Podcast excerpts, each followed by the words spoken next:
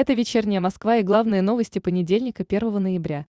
Президент России Владимир Путин заявил, что в настоящий момент в стране наблюдается тяжелая ситуация с коронавирусной инфекцией.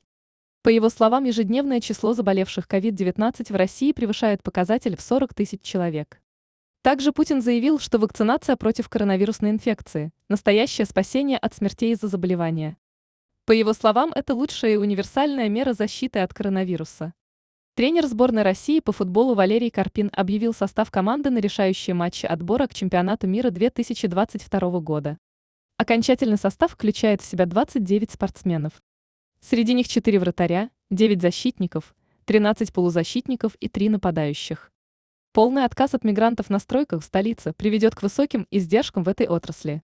Помимо этого в городе не хватит рабочих рук при таких условиях.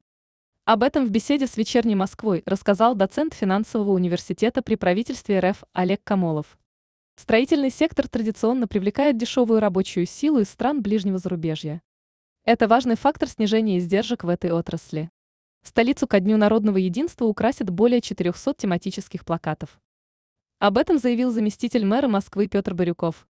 В общей сложности на городских билбордах, остановочных павильонах и афишных стендах установят 400 праздничных тематических плакатов.